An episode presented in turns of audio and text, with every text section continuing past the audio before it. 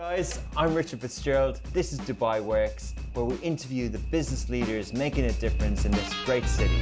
That business with scalability was very interesting to me. I like building something that has legacy.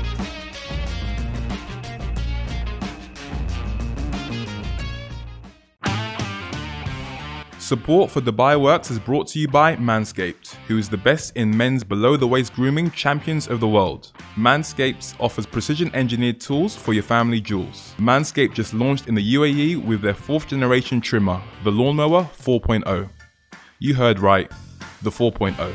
Join over 2 million men worldwide who trust Manscaped with their exclusive offer for you 20% off with the code DubaiWorks at manscaped.com.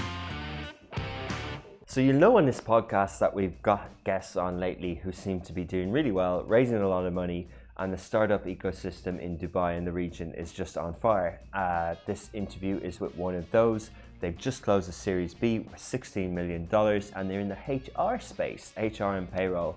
It's a really good conversation with the founder. Uh, I'll hope you enjoy it. Welcome back to another episode of Dubai Works Business Podcast. To, on today's episode, we're joined by Talal Bayaa, the co-founder and CEO of Bayzat, uh, the UAE's leading HR and payroll software that's tailored to providing a better experience to companies. They do automation and enhancing administration process. The Bayzat actually has reached over a thousand uh, fast-growing businesses in the UAE who have between them 60,000 customers, employees, I should say. Welcome, Talal. Thank you. Uh, yeah, so thanks for coming. Uh, I know of Bayzat. I haven't used it personally, but can you tell me, uh, can you elaborate on that? What is the business and what's your offering? Yeah, absolutely. So, you know, Bayzat really focused on empowering SMEs, and everything we do is really focused on our mission, which is to make a world class employee experience accessible to every company. And what that means for our customers is, regardless of their size, regardless of their budget, on things like employee benefits, on HR automation, we can help them give their employees an amazing experience. Um, the way we do that's really twofold. So one is we help companies automate HR administrative work, so things around health insurance, payroll management, leave management, etc., so that the people function can spend less time on admin work, more time on people. And then the second way we do that is we deliver amazing experiences directly to the employees through technology. Okay, amazing. So it's a software, it's software as a service. So traditionally companies might have HR uh, people and departments. Are you looking, is, is that the department that you're looking to enable and, and empower? Yeah, absolutely. So, you know, we really deal with HR, but also sort of what we call the ultimate decision makers in the organization, which is typically a managing director, founder, CEO. Um, because at the end of the day, we're not only becoming a system of record for this company, but we're also becoming a system of employee engagement. Yeah. And obviously, employee engagement is at the top of every CEO's mind, especially these days. How did it, the company come about? Um, we started doing something very different back in 2014, which was we were actually a consumer fintech play. Um, the first version of that was a price comparison website. And we did that for about two years and then started pivoting towards this model. Um, and you know, the first reason we decided to pivot was we weren't that excited about the strategy, some of the metrics we were seeing as as a price comparison website. Um, but then the second part was we saw the landscape for employers changing pretty rapidly in, in the UAE and the wider region. Um, and you know, our belief is all the governments of the GCC have to plan for the post-oil era. Of course, they know that. And for them, SMEs are going to be a key driver of economic growth. And you could see that through all the initiatives they're doing. Definitely. And that means that SMEs need to become more attractive employers, right? They need to be able to provide the benefits, the experience of, you know, large multinationals. And once we kind of built conviction around this, this transformation, we decided to go, you know, full blown steam ahead to capitalize on it. Yeah, so uh, that's really interesting. So we don't often hear on the podcast of pivots like that, uh, specific kind of direct ones like that. But you hear of it a lot in other startup stories. So that's really interesting. Thanks for sharing. Um, and then to tie it into a kind of a wider trend, uh, what does Bayzat stand for? Mean? Yeah. So Bayzat um, is a term used by Emiratis primarily to mean sort of money change Um, and you know, we were sort of a price comparison website Yeah. in the early days. And But you've got the payroll in there, so it's still exactly. money. we help you save money, of course. Exactly. Uh, amazing. And can you tell us a bit about you? Were you uh, an entrepreneur? uh, That's seven years ago, so uh, I assume that you didn't have a long career. You don't look that old. Yeah. Before that, did you, uh, Talal, did you jump into the entrepreneurship and were your co-founders in that space as well? Yeah, so um, to answer your question, I'm 34 years old um, and originally Palestinian, born in, in California, but been in the GCC since 1992. Okay. Um, most of that in the UAE, so I've seen you know the entire transformation of, of the country. Um, and I went back to university in the US, graduated in 2008, um, right in sort of the beginnings of the global recession. And I remember I went to the career fair at the time, and there was literally like two companies there. Um, so I didn't really get the opportunity of, of the standard path of going to work for sort of a Fortune 500 company, um, which turned out for the best because I came back to Dubai. I did investment banking, private equity for, for three and a half, four years, all in very small companies, boutique firms, and then started to decide, uh, decided to start Bayzat with my co-founder. Um, and we started working in, on the idea in 2013. And my co-founder also did not have startup experience. Um, to be honest, back then startup wasn't really a thing, right? Mm. So there wasn't really a lot of VCs, angel networks, anything like that back in, in 2013. And uh, since there weren't, how did you find those initial years? Were you able to get people to believe in what you were doing? Were you able to get funding? Was it hard? Funding is always hard. It takes a lot of effort, a lot of uh, pitching, of course. And I would say in, in the early days, it wasn't, it, it was difficult, but it was also a bit less stressful because there wasn't this sort of standard of raising these huge rounds, right? And you're kind of able to scale a bit more organically and, and slowly and take your time trying to find product market fit. Whereas today, everything is sort of on an accelerated timeline. Um, but in terms of raising an angel seed round, yeah, it was very challenging because you're reaching out to just you know hundreds of individuals across the globe, and most of them that was their sort of first foray into the VC space and, and tech startups. Yeah. Uh, and so, did you raise money on the original concept, or did you? And then, how did you manage both your all your stakeholders in in the pivot and the transition? So we, we raised money on the initial concept. That was actually just a small amount, around three hundred fifty thousand dollars. I would say half was family and friends, half was individuals we had never met before. Um, and we actually didn't raise any institutional capital till later, right? Because actually there was probably one VC around at the time. Um, and when we raised that institutional capital, we were already having discussions about, you know, this this uh, opportunity we see in moving towards a B two B model in the SME space. So they were kind of already aware of that. Um, in terms of the angel investors, look, I think most investors, especially in the early stages, when you just have a concept, assume that you will pivot because Mm. that's you know 99% of companies do end up pivoting, and for the most part, they're investing in you as a team, not necessarily the concept. Yeah, Yeah, exactly. Um, so, and how has the journey been then? You know, uh, I think the job market is is really uh, dynamic or difficult and dynamic, and you know, as you said, there's a lot of need for skills and there's a lot of need for employ- employment. But what was it like producing, building a SaaS product for a B two B? Uh, you know, uh, to get the product market fit. How did you know when you had something that worked? And then, uh, what was it like getting in front of the first customer? Yeah, I guess when it comes to product market fit, the reality is at any point in time you have product market fit on just a segment of your customers, right? And you're always trying to expand sort of your ideal customer profile, your addressable market. Um, so I think it's a very sort of transient thing when you talk about product market fit. If you're investing in product engineering, you technically should never have product market fit, right? It's only on a subset of customers. Um, and for us, I guess we're kind of trailblazers when it came to SaaS startups in the region. Till today, there's actually not that many, Yeah, um, but we're kind of seeing that wave happening now, which is very natural, right? Typically, you get sort of the consumer plays, and then you start getting the SaaS plays a bit later. And the reality is, when we looked at the market, we surveyed around 5,000 companies. What we found is that for companies between 20 to 250 employees, 75% don't use any technology when it comes to HR departments and, and managing their people. So they're Mm. operating on Excel, um, which is not an easy thing to get people to, to switch from.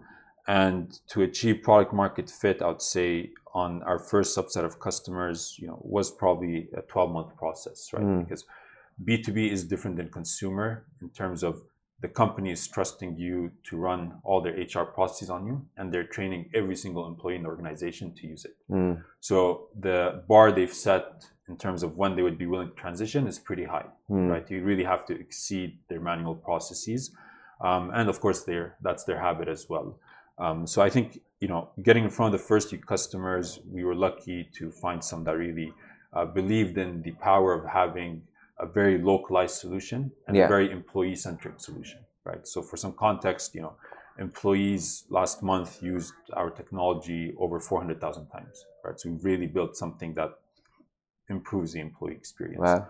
And for them, they just constantly gave us feedback. You know, till today, um, on our product, we have uh, a feature request board where you know hundreds of customers go every month, request new features, upvote on features, Nice. ask questions, things like that. So Yeah. we have a very engaged customer base. Amazing. So your full offering. So uh, uh, an SME company. You mentioned payroll. You mentioned leave approvals and things like that. So there's an app. Uh, like, how does it work? uh, You know, and how how's the onboarding process? You you mentioned that it, people do, do this on Slack. I think some are on um, Excel and things like that. But some people, some companies don't even have behavior types that require software. Never mind previous not uh, not purpose built software. You know, some people might WhatsApp their boss and say, "Hey, I'm taking today off," and that type of thing. So, so what is Bayzat in terms of uh, the full offering for an organization, and how how across the company, across departments, does it go? Uh, you know, does the finance department need to stop using their finance software and things like that? Yeah, so it's really a two-step value proposition, and we always think about two stakeholders: the employer, which could be you know HR, line managers, finance, and then the employee. So on the employer side, um, you know they can do everything from managing expense reimbursements, integrating with their biometric system. If they have shift workers, they're able to automate the entire process. Um, and they can even you know enroll in health insurance plans administer the plan which means you know adding removing employees billing etc compare different uh, offers in the market. And they can even process payroll through the platform. We're actually the only payroll solution that's integrated into the financial transaction step right? On the employee side they can open up the app which is how most employees engage with Bayzat, and of course do all the HR administrative processes but on top of that, we have things like a news feed, right, that has you know both um, user-generated content but also automated content from Bayzat. Looks like an Instagram feed, um, so it creates a lot of engagement. You know, a beautiful people directory where people can you know can learn about their colleagues and, their interests. Um, and then we have a lot of health benefits as well, right? So it ranges from if today as an employee you wake up, you request a sick leave. As soon as you do that, it's linked to your health insurance plan. So you'll get a pop-up saying, "Hey, do you want to book a doctor in your network?" Which you can do through the app. Um, do you want to talk to a doctor right now? Which again, you can do through the app. Or do you just need prescriptions? And we can open up an online pharmacy for you on the app. You can get a prescription from a doctor and get it delivered to your home. So it's highly localized and really built around a unique value proposition for the end user. Okay, so just a few quicker questions uh, before we move into industry discussion. Uh, how many people work for Bayzat now, and what's your latest round of funding? So our latest round of funding was the Series B round, which was you know just over 16 million dollars, and currently we're approximately 170 employees, 70% in the UAE, and then we also have an office in Turkey and an office in India. And what do the offices in Turkey and India do? Um, Turkey is where the majority of our engineers sit, and then India is sort of a jack of all trades. You know, um, any department across marketing, customer success, operations, product hmm. that needs support, especially that needs young, fresh graduates and, and, and young talent, we're able to hire pretty quickly in India. Well, well done. That's a good success story from a, a pivot as well. So it's it's fascinating. It's great to see, as you said, in the B two B space. We see some software. I think we use Monday.com, which is from Israel and, and things like that. But we, as you mentioned, we don't have them from this region. We don't have them from the Arab world in, per se. Uh, why is that, and why why are we almost same with social networks? Why are we always jumping onto American software, uh, and why does SaaS seem to have a better opportunity to travel? You know, why is Slack and all these email tools and things that why why is it easy for them to localize? Um, and yeah, and you know, do you think that uh, companies like Bayzat, do you think that we'll be using more and more SaaS products from the region? Yeah, so I think you know SaaS companies have received relatively less funding than sort of marketplaces, um, um, D2C companies, and things like that, which again is very natural as an ecosystem is evolving. Um, and I definitely do think we'll continue to see more and more SaaS solutions coming out of the market. Um, and look, really, it's there's two types of SaaS solutions, right? Ones are like Slack, where it doesn't matter what country you're in, you can use it off the shelf. Um, but then you have solutions that have to be highly localized, right? Which is Bayzat is one example of that. When you think about uh, health insurance, payroll, HR administration benefits, rewards programs for your employees that they can actually use in the country, it has a very highly localized context, right? And you see that in other SaaS companies. So there's um, a company in in Saudi called Unifonic, again, raised Yeah. a big round, and again, very localized solution for this region. Um, you have Foodics, which is POS for restaurants. Again, they're able to build a competitive edge by making it hyper localized. Hmm. So from that perspective, I definitely think you'll continue to see you know more startups in the SaaS space. Okay, that's a good lens. That's a good view, way of looking at it. But we, you know, even for the ones that are localized, because the funding rounds are bigger in other markets, and when they decide to enter here, maybe in the payment gateway or things like that, they tend to do well. Like, do you think?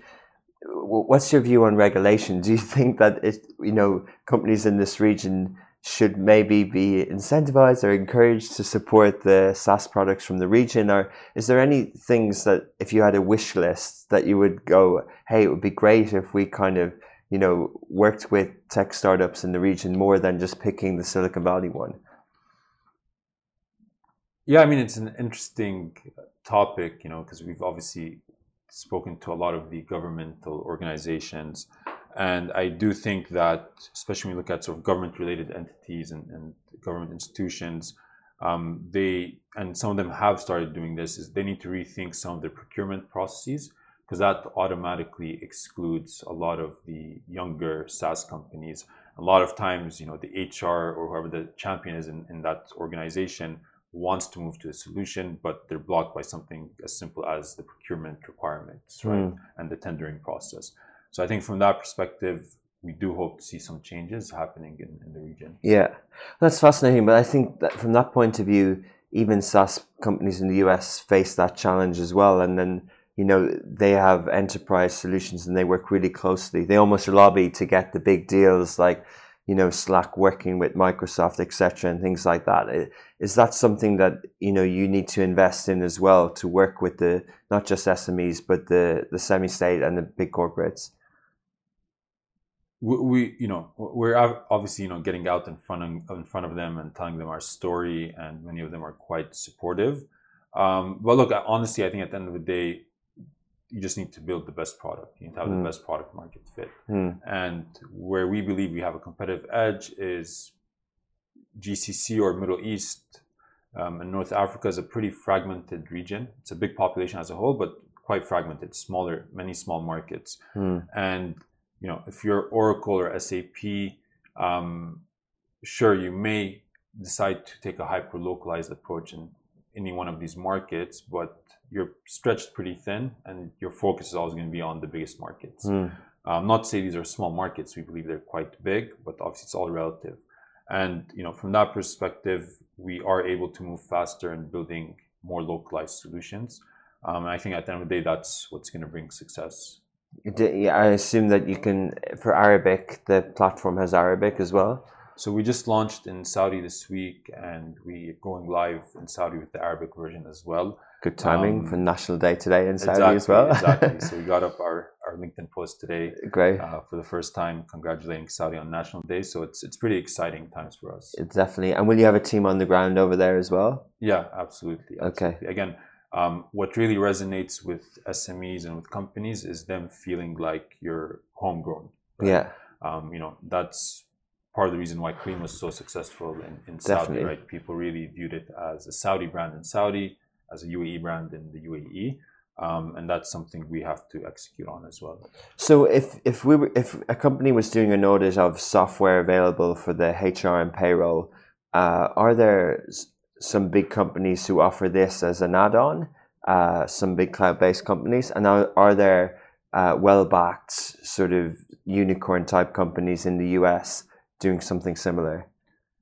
So if someone was to do an audit, you know, typically again in our customer profile, SAP, Oracle, Microsoft are out of the question, right? Just very expensive to implement, um, very long cycle to onboard, and to continue evolving the platform. So most of them would never even consider those solutions. Yeah. And then they have the option to look at um, international sort of HR software players like Zoho, Bamboo HR, pretty low cost, but again, not very localized. The payroll doesn't integrate with the payroll processing company, doesn't help you manage your health insurance, things like that. Um, and then you have, I think, a few startups in the region who are just doing HR software, um, but none of them have raised, I believe, past the seed round. So again, back to the investment aspect, they haven't received the funding.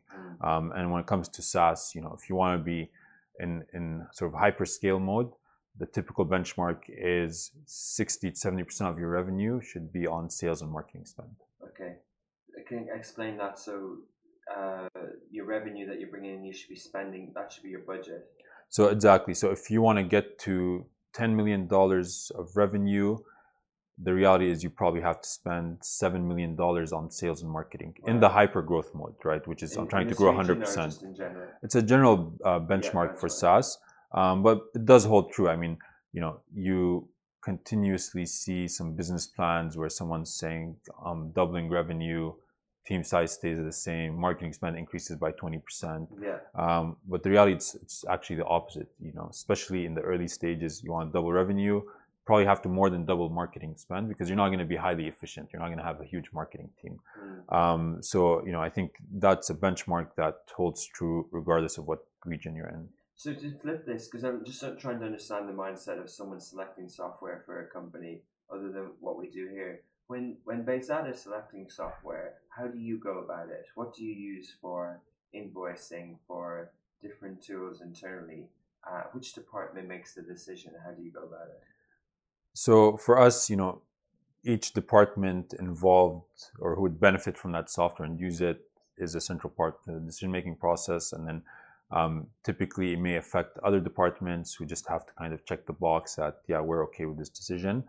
Um, and what we look for in any software is one, has to be user-friendly. Um, it has to be very easy to implement. So we don't like to see things, you know, that require a lot of customization, engineering time from our side with the exception of one, which was Salesforce, right? Um, as we scaled the, the sales and operations, we actually hired Salesforce engineers to just really improve that the, the platform for us and make it fit our needs. But aside from that, we really focus on the user experience. Interesting. If you're like me and you're always in a rush in the morning and evening, but you really know you should spend more time on hygiene and grooming, then when the product comes along that just works and it's got everything, uh, you really find use of it. And I, I was like that for the last week when I've been testing out Manscaped. They've got a trimmer, which is the Lawnmower 4, and loads of different gadgets, really, and different products, such as deodorant.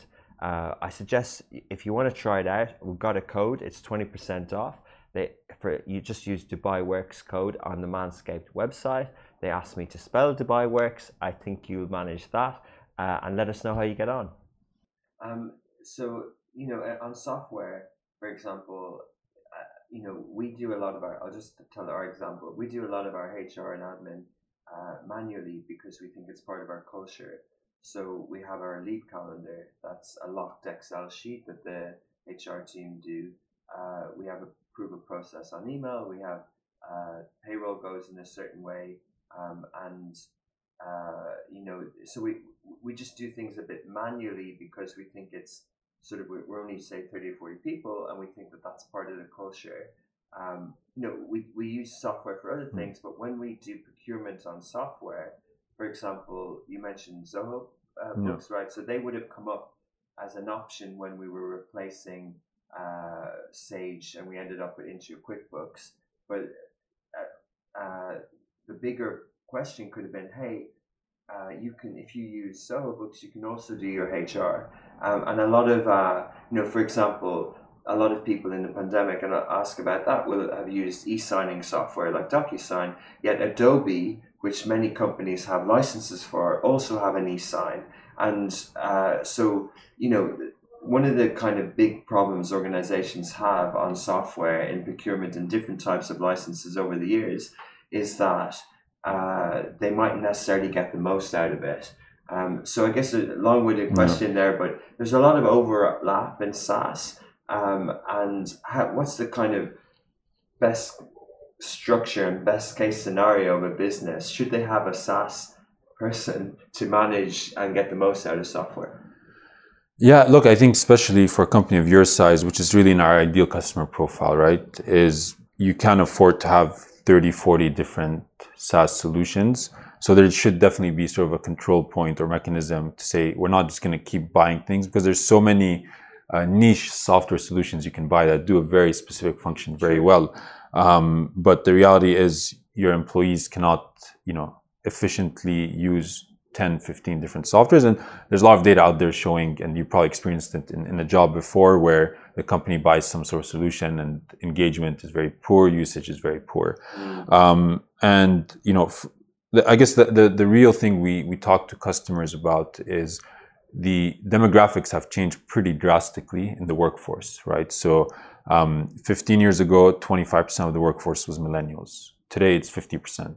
Five years from now, it's going to be 75%. This is in the UAE, but also at a, at a global level. And when you survey them, they do have different expectations, right? So for them, um, you know, 67% of them don't believe their employer spends on technology to enhance the employee experience, mm. right? And it's a bit strange, right? Because you'll buy an accounting software because it's going to make the accounting team's life better and more efficient, mm. right? But then something that every single employee in the organization would be impacted by, you kind of lose sight of that, mm. right? And again, why part of it is because there hasn't been really good solutions that will engage employees. But the other part of it is companies have gone through this evolution where they started on uh, SaaS spend for sort of mission critical things like CRMs, right? Sales yeah. marketing always has the ticket spend on solutions. Usually, decision making process is the VP of sales. Sometimes finance is not even involved. Mm. And then after sales and marketing, typically it would be finance, operations, and uh, IT. Mm. And the HR gets the crumbs of the budget, right? So HR, typically within any organization, only 6% of SaaS spend is on HR department. Mm. But that's doubled in two years, right? Okay. And it's doubling next year again. So yeah.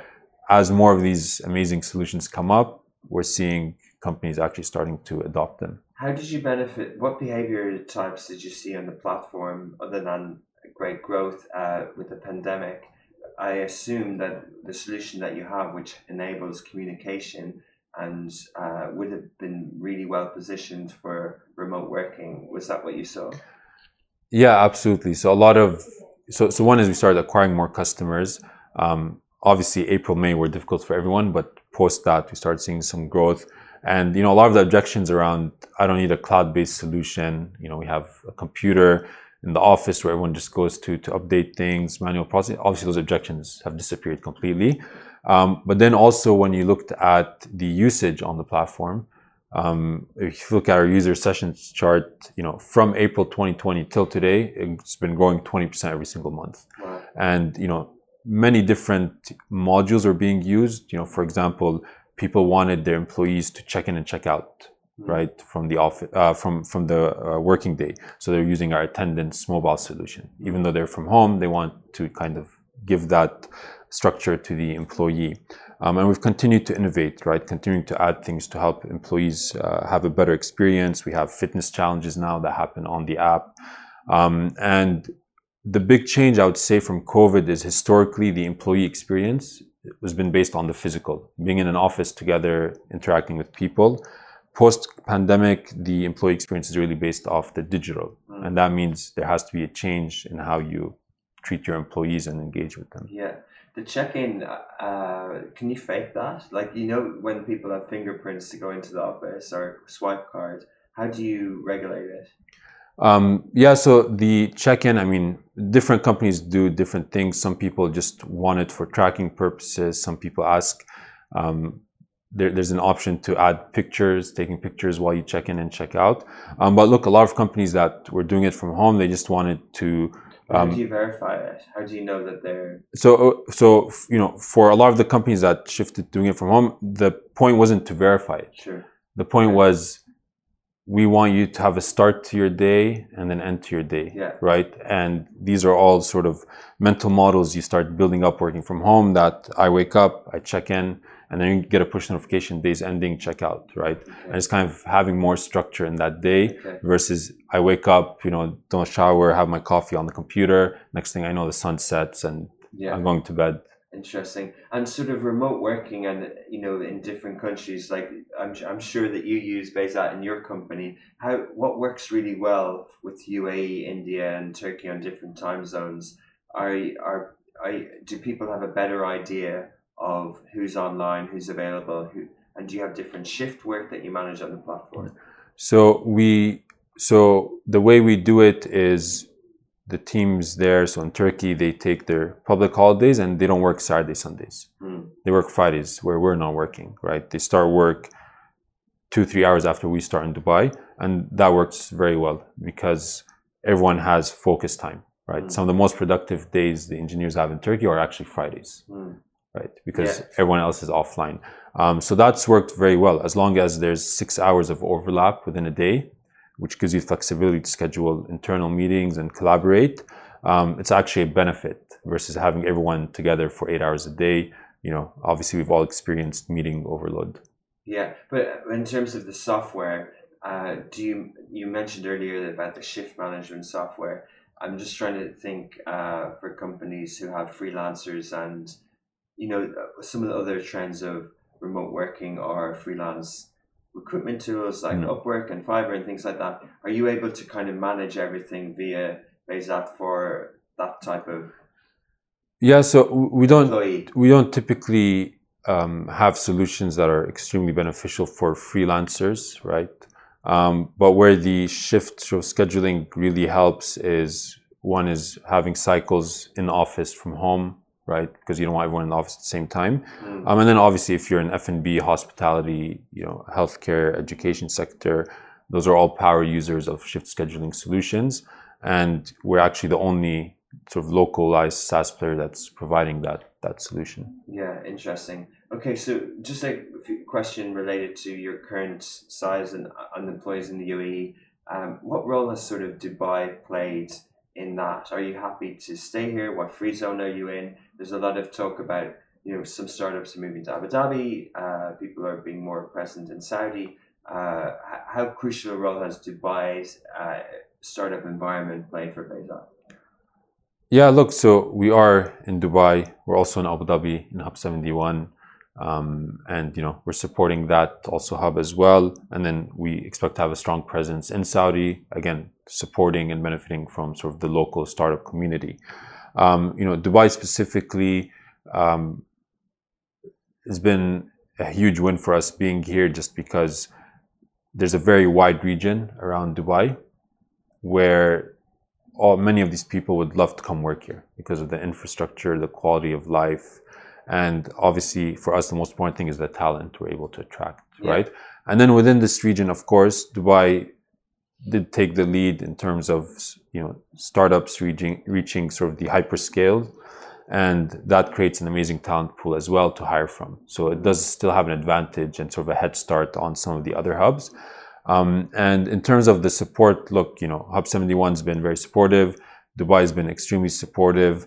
Um, look the, the reality is even back in 2013 we were still able to set up a company pretty easily for pretty low cost because free zones is not a new thing in dubai Mm. and it's always been there to help it be more business friendly and it's not unique to startups you know hundreds of thousands of companies are benefiting from it and more recently we've moved to difc um, to sort of the new innovation hub they've Yeah. set up and yeah i mean i never thought i'd be running a company you know that has an office in difc obviously it's some of the best office space and infrastructure in the world. Yeah.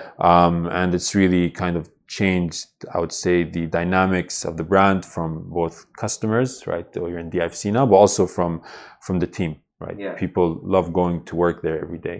Where did you? Where were you before? Um, so we continue to have an office in Motor City, Mm. and you know now basically we have two offices, one in Motor City, one one in DIFC. Okay, so you do have lots of different bases and offices, and uh, I think that's a kind of an example of a high growth startup, and you need software like this. Yeah. Well. Um, so, so that's interesting. We spoke about Dubai and, and Saudi. What about the wider region with regards to adoption of a platform like Bayzat? You know, um, the Levant region is obviously uh, the economies aren't great there at the moment. The internet speeds, the, the things like that aren't great, but there's a lot of appetite for people to enter the workforce. There's a lot of uh, enterprise. There's a lot of uh, entrepreneurial spirit. And um, are, are you seeing? Are there any companies in uh, Palestine and Lebanon and Jordan using Bayzat? And then also a bigger question around the potential in North Africa and Egypt. So, I mean, we can see from our payroll data, and obviously from you know serving uh, the health insurance needs of a lot of our customers. A lot of companies here in, in, in Dubai operate in many different countries across the Middle East and North Africa, Yeah. right? Um, so we do help them with sort of managing the payroll for different offices and things like that. Um, and as we look at entering new markets, you know, initially right now the focus is on being in the largest markets in the region, um, and that's I think for a SaaS company, especially, um, and but also for for many companies, it's one of the challenges of operating in Middle East, North Africa, right? Mm. It's not like going from UAE to Saudi to Kuwait to Egypt is an easy process, right? They're all very different markets, different regulations, different marketing approaches, um, and for us, it's you know different labor laws. as well. Exactly, exactly. So UAE, Saudi Arabia obviously are the two heavyweights in the region, Mm. right? Um, in almost every industry you can think of. And we want to make sure we win in these two markets. Um, um, at the same time, we are experimenting in having you know smaller launches in some other markets, and of course, Egypt is very interesting to us as well. Yeah. So what what would a launch be? So I I didn't think of it like that. If a company is based here and they have employees elsewhere, you're almost technically your platform is working on the ground there, but you're not necessarily um, localizing it for that market. You don't have people on the ground. You don't have different pricing. You don't have different sort of uh, things like that. Or um, I- guess sort of a different way of asking this is some SaaS products, like I, I alluded to earlier, can work without having people on the ground Mm. because you build a product and it understands what the in, in your case what the holidays the national holidays are in cyprus or in turkey or in uh, syria or, or wherever uh, and then when people go in they automatically feel oh this this knows Mm. me right because Yeah. it's kind of thinking of me as a country so do you really need to okay in the big markets you need to be on ground but do you really need to be on ground to get people like you can target your marketing uh, to those countries is that what you mean by entering the market Yeah, exactly. So there's kind of two ways. So one is just marketing, acquiring customers, but then two is building that differentiation within the product itself, Mm. right? So, um, you know, we in Saudi have are, are working on integrations with government entities, with financial service providers, to really make it easy to do everything from work permits to payroll processing, Okay, right? That requires a lot of localization. yeah Um, but I think I can also offer you a platform that has, yeah, a better user experience than Zoho. But when it comes to payroll, it's serving the same function, which is you're just calculating the payroll, right? But then once you calculate the payroll, there's a host of other things you have to do to actually comply with labor laws, like wage protection system, things like that. So we won't go that deep in some of these other small markets versus Okay. just some marketing budget, and then um, you know some customers this will be enough for their needs. okay brilliant. So when it, we always ask the question of do you think the middle east emerging market will emerge? Uh, what's your view on that? And also to tie into um, and you Bayzat as a case of a company who's raised significant funding at, at series b level what's the appetite amongst investors and the belief at the moment that uh, you know there is a sort of a new energy and a new wave of startups in the region and there is a lot of opportunity I think any investor what they really care about, you know, aside from the founders and, and the strategy, is how big is the addressable market? That's really the question for for any startup. So exactly. So um, you need to have a big vision. Uh, doesn't mean from day one you have a perfect plan or very detailed plan on going into every single market. Um, but every entrepreneur needs to really think about the TAM, and it does vary quite a bit by industry, right? Some industries, maybe UAE, Saudi, are more than big enough, right? Um, for other industries, maybe you need all of Middle East and Africa, um, what's and your, that's what's your TAM? um, so look, uh, most of our revenue comes from insurance, and from that perspective, you know, UAE, Saudi for us are each over two billion dollar markets um, in terms of our TAM, so they're quite large. And financial services obviously is, sort of you know a big contributor to GDP in, these regions. So um, for us, you know, that's exciting. Plus, we're also always adding new revenue streams for the company. Um, and that's why we're comfortable saying, you know, I'm not going to be in 10 countries next year. Uh, we want to be in three, four other markets that are as, as big as the UAE. And we believe that's going to make us a pretty substantial company. And when you're speaking to investors to that point, are you saying, hey, back us because more people are going to enter the workforce? There's going to be more indigenous homegrown companies in this region. Digital transformation is taking off. Is that some of the trends and the metrics that you have to sort of put on the table and for them to buy into? Yeah, so so the way you know we really talk to investors is you know kind of what I was talking about earlier, which is the landscape of being an employer has changed pretty drastically in the region, right? Um, so first, it's become more expensive to become an, to be an employer. Think about the mandatory health insurance laws, which tend to be the second biggest cost after payroll. It's become more complicated. Historically, GCC didn't really have very stringent labor laws, reporting requirements, but all of that has changed pretty drastically now. Um, and what that means is you need a new kind of platform as an employer to be able to operate and thrive in this environment. So we really look at the SME ecosystem. Um, UAE has a very strong SME ecosystem. Saudi Arabia's SME ecosystem is transforming very rapidly. Uh, uh, it's crazy how fast it's growing, and again, purposely driven by the government's Vision 2030. Okay, so all is positive. Um, so moving to the end of the interview, uh, Talal, what about future product innovations from Bayzat? Uh, we, we, you know, the H, the role, the function of a HR department or occupational psychology or things like that is becoming more and more advanced. There's uh, mental health is an openly discussed topic now, um, and in the region. What what are the types of solutions that you're looking at that kind of can help the modern uh, HR need? So we did launch um, mental health support on the app probably six, seven months ago. Um, and again, you know, every employee could get four free mental health consultations. Um, that was sort of our first foray into saying, let's help HR because it's on their mind. How Who do we? provides the consultations? So we work work with with we work with third party partners, um, and yeah, they'll provide the the consultations. Um, and then on top of that, we really looked at some other trends and spoke to our customers. And what we found is that actually uh, physical health as well is something that's on their mind. And actually, the number one indicator of poor mental health is poor physical health, right? So then we launched fitness challenges, and that's been extremely successful, right? Uh, we get 20% engagement from from from employees. Um, so we're continuing to build on that and see how do we integrate rewards into these things. And really, the goal is, you know, back to the mission of making world class employee experience accessible to every company. Is when we think about health, it's really if an employee is sick, how do we help them get better in an affordable way? And that's where a lot of the digital health solutions have been built. But then also is how do we help them live healthier lives as well? And that's really the focus on that part. Okay, brilliant. And uh, so, um, finally, are there any other product innovations that you're looking at? Are there any other sort of pivots? Are there any other things that that you would love to do in the future?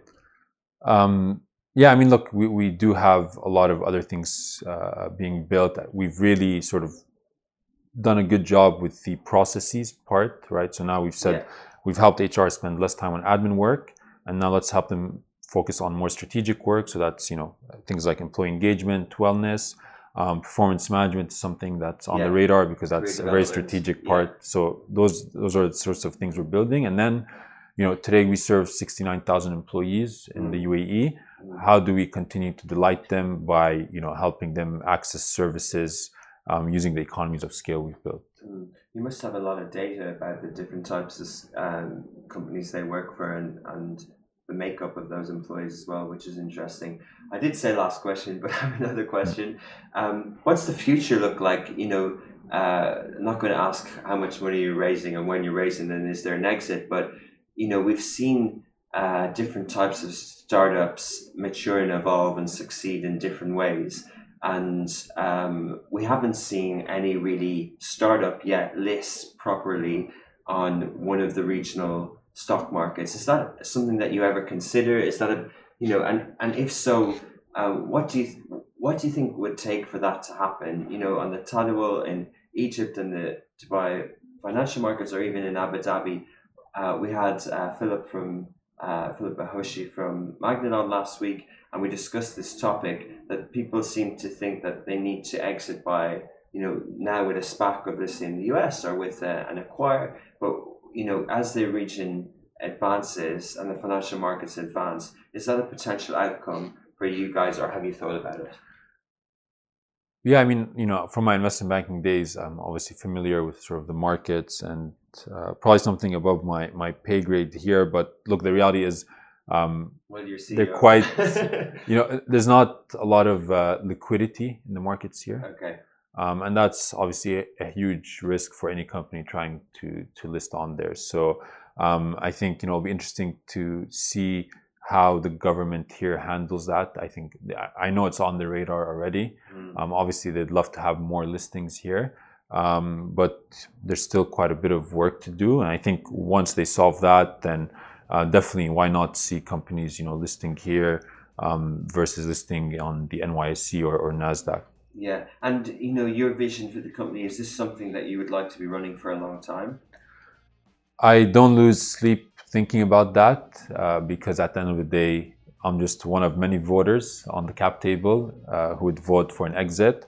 Um, I'm happy waking up every morning, and yeah, if, if I'm doing if I'm doing this forever, I'll I'll continue to be happy. Okay, well, pleasure to talk to you this morning, Salah, and great to get an overview in Bayzat and wish you continued success. Thank you, Thank thank, you. you. So that was really interesting. I think you'll have heard me ask questions from a company owner point of view, and uh, I really did. I was trying to get my head around how and when we would use that type of software and how other companies approach a software. So I hope some of you uh, were in the same frame of mind when you're listening to HR software, can get the benefit of it. And I think Talal did a really good job of explaining the benefits of Bayzat, and I'm really tempted to check it out for Augustus Media. So uh, next week we've got another interview, same time, same place, 11 a.m. Uh, this is on all uh, audio platforms: Apple, Anghami, SoundCloud, Spotify, and Podeo.